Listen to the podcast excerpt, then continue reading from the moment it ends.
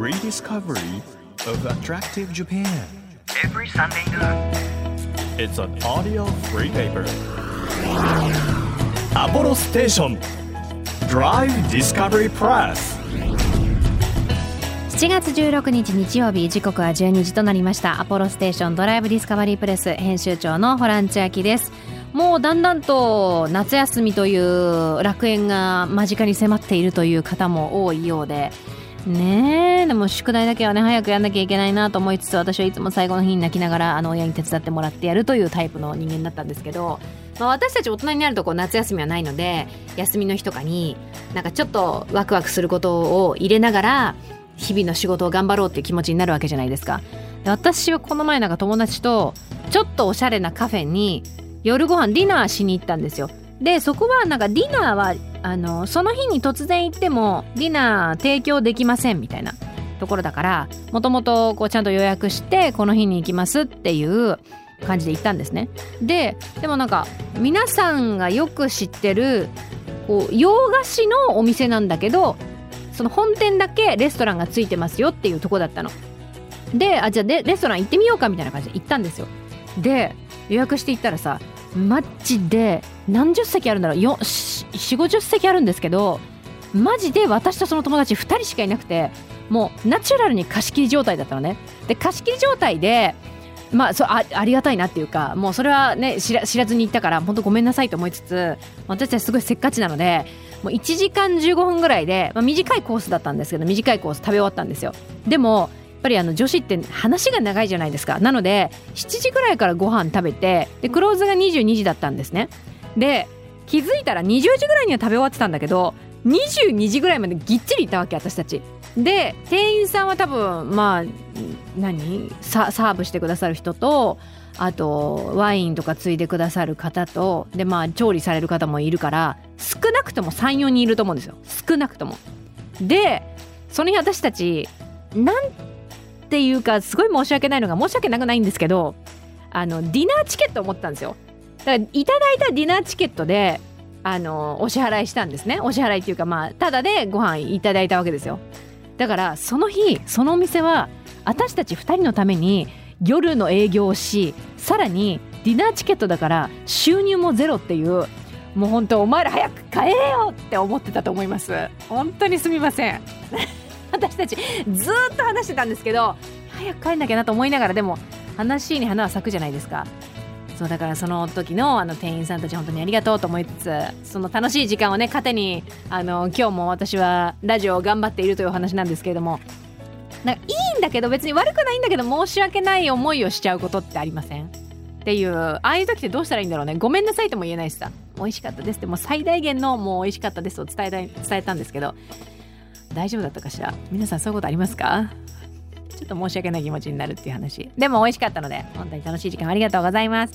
さあ今日もこのラジオの時間で皆さんに楽しい時間をお届けできればなというふうに思うんですが今日はですねなんと皆さんワクワクした経験が必ず一度はあるでしょうという話題でございます。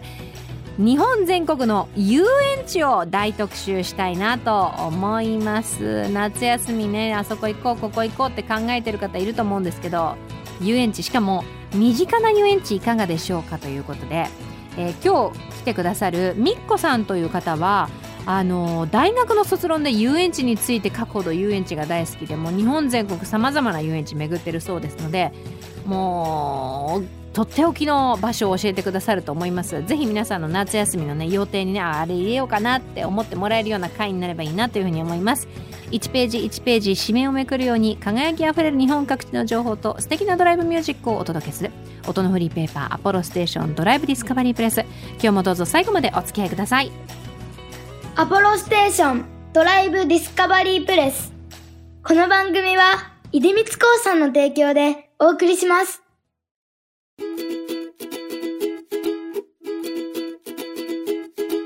耳で聞くフリーペーパーアポロステーションドライブディスカバリープレス。改めまして編集長のホラン千秋です。毎週個性あふれるゲストをお迎えしているんですが今日はですね日本全国の遊園地を巡っている、えー、遊園地をこよなく愛していらっしゃいますみっこさんお迎えしています。よろしくお願いいたします。こんにちはみっこです。よろしくお願いします。みっこさんはもう遊園地スペシャリストということでよろしいですか？はい、まあスペシャリストというか大ファンといったところでしょうか。ああもう大ファンとここでスペシャリストと選ばずに大ファンという方の方があの厄介ということを存じております。はい、ありがとうございます。そうかもしれません。ええ遊園地に魅了されたきっかけって何だったんでしょう？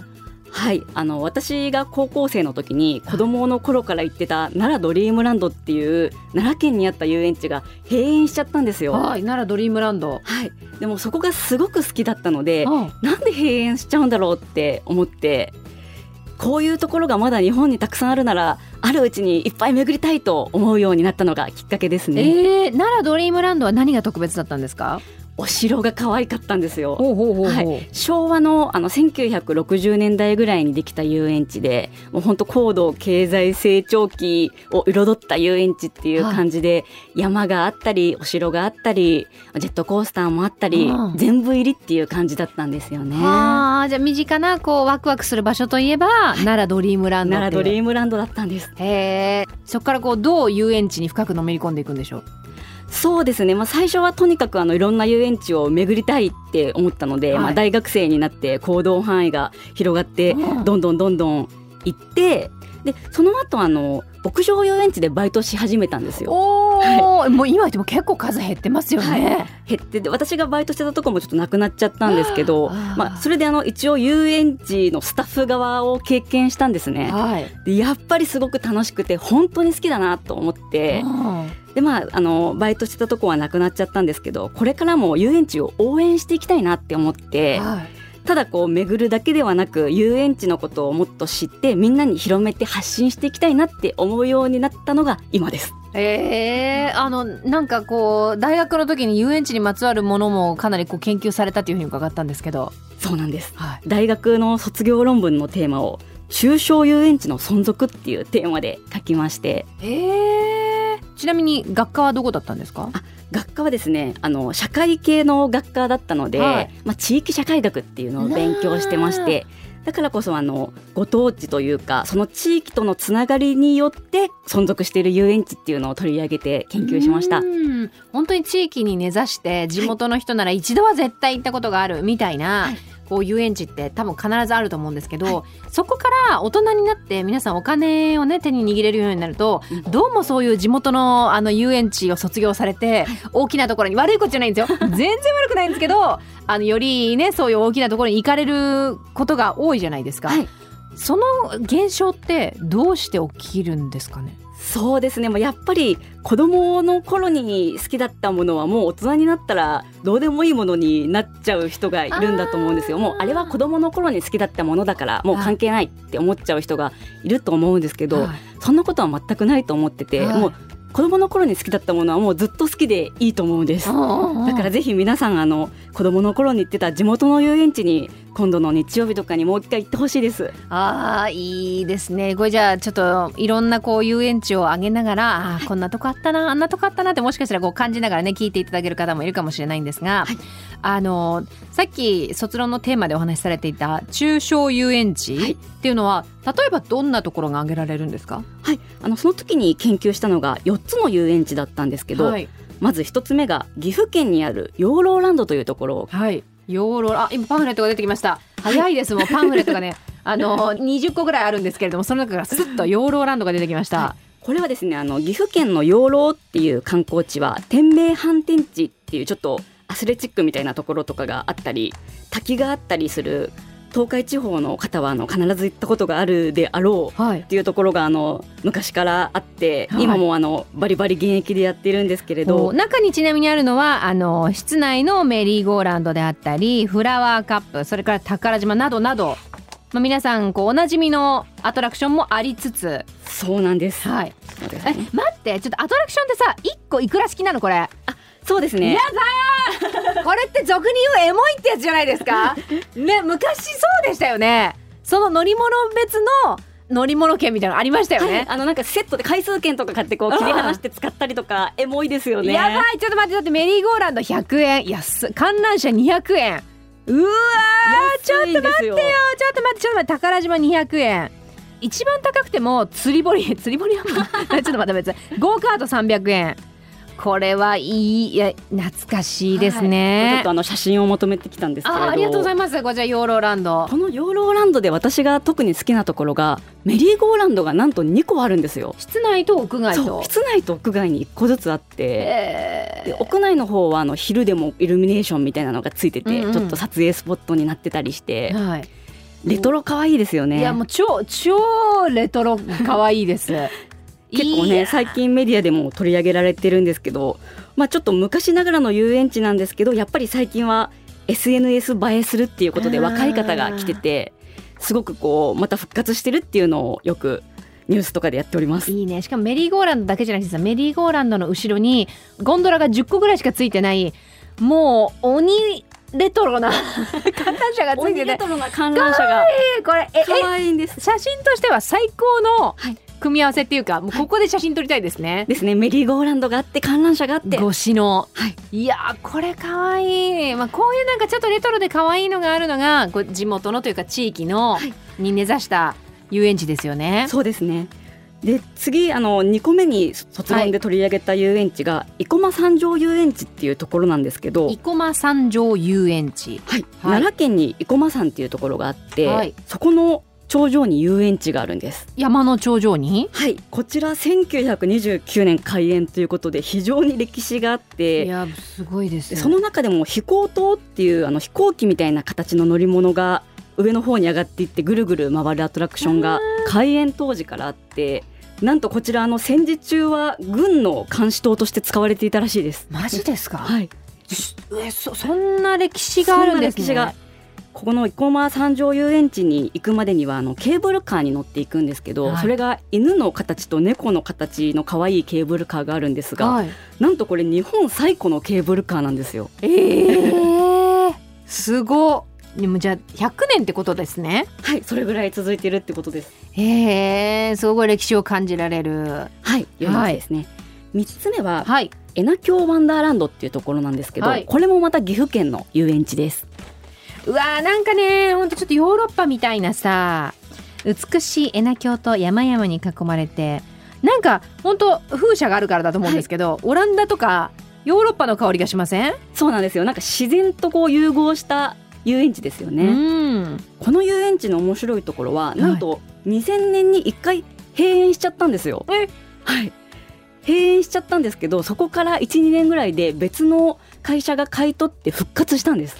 えー、それはそからずっと続いてて、なんで復活させたんですか？その新しい会社さんは。やはりですね、あの地域の方からも要望が多かったみたいで、うん。まさにあの地域と密接なつながりがあって、ずっと存続している遊園地と言えますね。ねえエナ峡ワンダーランドすごい。これはどういう立地なんですか？これはエナ峡っていうあの川とかが木曽川。はい、はいあって川のすぐそばに立ってる遊園地でして私が子供の頃はここにロープウェイもあってお対岸までロープウェイでその遊園地から行けたんですよ。今はそれずっと運休中になっちゃってるんですけど、はいはそんなあの観光もできる遊園地です。ドリームハウスバーベキューそうですねバーベキューとかも始めてたりするね。バーベキューとかもできますね。うーんはい。そしてそしてですねあの、はい。卒論で研究した最後の遊園地は別府楽天地っていうところでして。別府楽天地。えーあここもなんかケーブルなケーブルカーってやっぱ多いんですか遊園地そうなんです。特にここの別府楽天地も先ほどの生駒三条遊園地ぐらい古いケーブルカーでして。はい。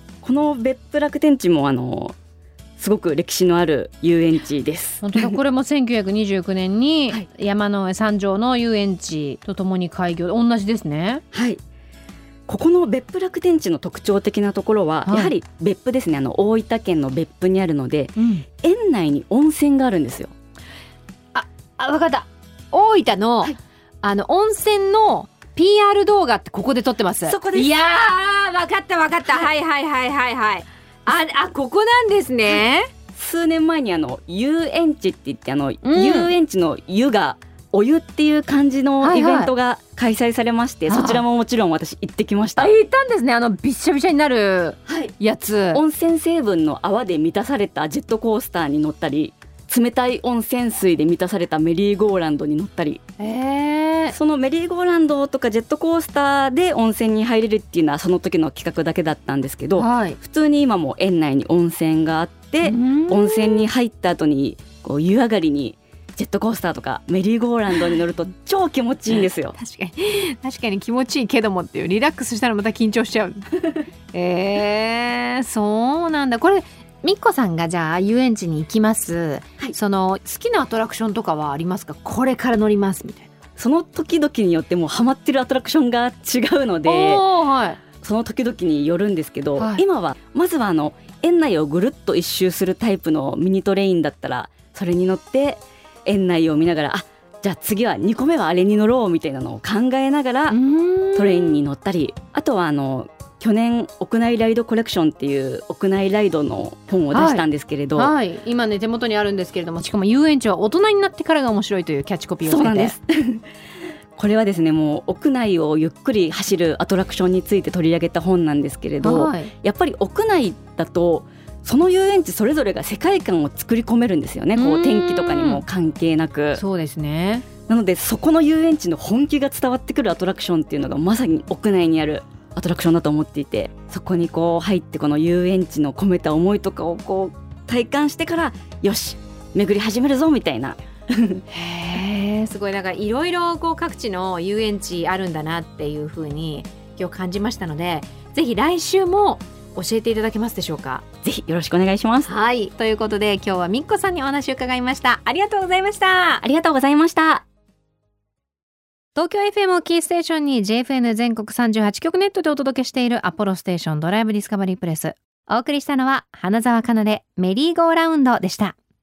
日本全国の魅力を再発見していく耳で聞くフリーペーパー DD プレスでは皆さんにもですね番組専属リスナー特派員として様々な地域の情報を送っていただいています。今日は秋田県のあつごうさんからのメッセージご紹介します。道の駅小勝小町芍薬園。これ行ってよかった写真映えスポットですということで送っていただきました。6月上旬に芍薬祭りが開催されるんですけれども150種類7000株の芍薬の花があるそうなんですね。で道の駅の建物が小町娘の一目傘あの秋田小町の CM 覚えてる方います？あの女性がこうあの傘から降りてるこの布をふわっとこうのれんみたいに開けるみたいなあれね一目傘あの傘の部分の形をしています。一面に咲き誇る芍薬の花とこの建物のコラボしている景色が好きです。ということで送っていただきました。芍薬私も本当に好きで花びらがもううわーって何幾重にもなっていてすごく美しいね。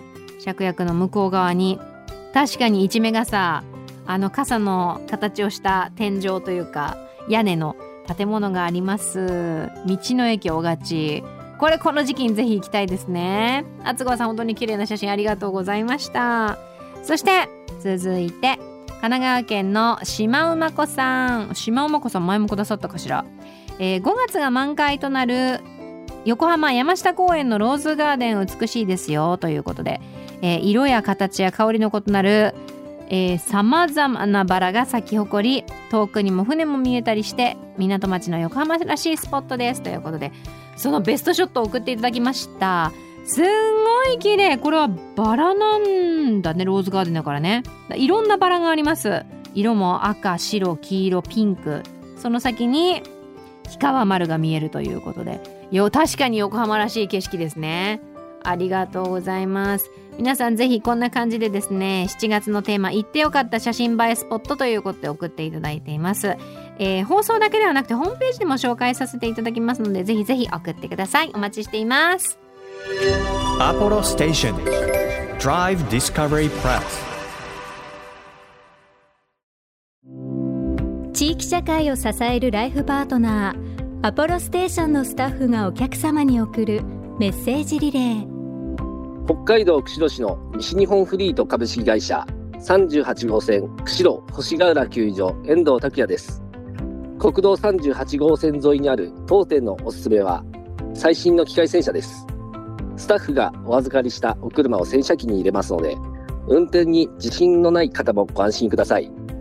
洗車後もスタッフがエアブローで水滴を飛ばし優しいクロスで拭き上げるので拭き傷も水垢も残らない綺麗な状態に仕上がります。お店は今月改修工事を終えて新しいお店としてオープンしています。お得なキャンペーンも行う予定ですのでぜひお立ち寄りください。アポロステーション38号線釧路星ヶ浦球場。ご来店お待ちしております。あなたの移動を支えるステーションアポロステーション。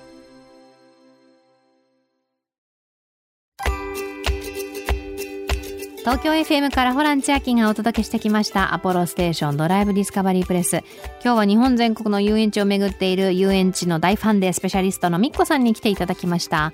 本当にねいくつもパンフレット持ってきてくださってでその中からさまざ、まな皆さんのもね昔懐かしいアトラクションが載ってるんですけどその横に100円とか200円とかあのアトラクションを乗るための,、ね、あの値段が書いてあってああ、こうこうこんな感じだったっていう、その懐かしさに浸りながら、あの頃はなんかよく見ていて、見慣れた風景だから、なんか別にワクワクすることも少なくなったなみたいなこともあったと思うんですけど今見るととってもレトロで可愛いですしそこに子供の頃の思い出がたくさん詰まってるんだよなっていう何とも言えないこうぐーじわーっとする温かい気持ちになりましたのででぜひ皆さんもあの身近にそういうね昔から地元にある遊園地などありましたらこれを機に夏休みに行ってみてください。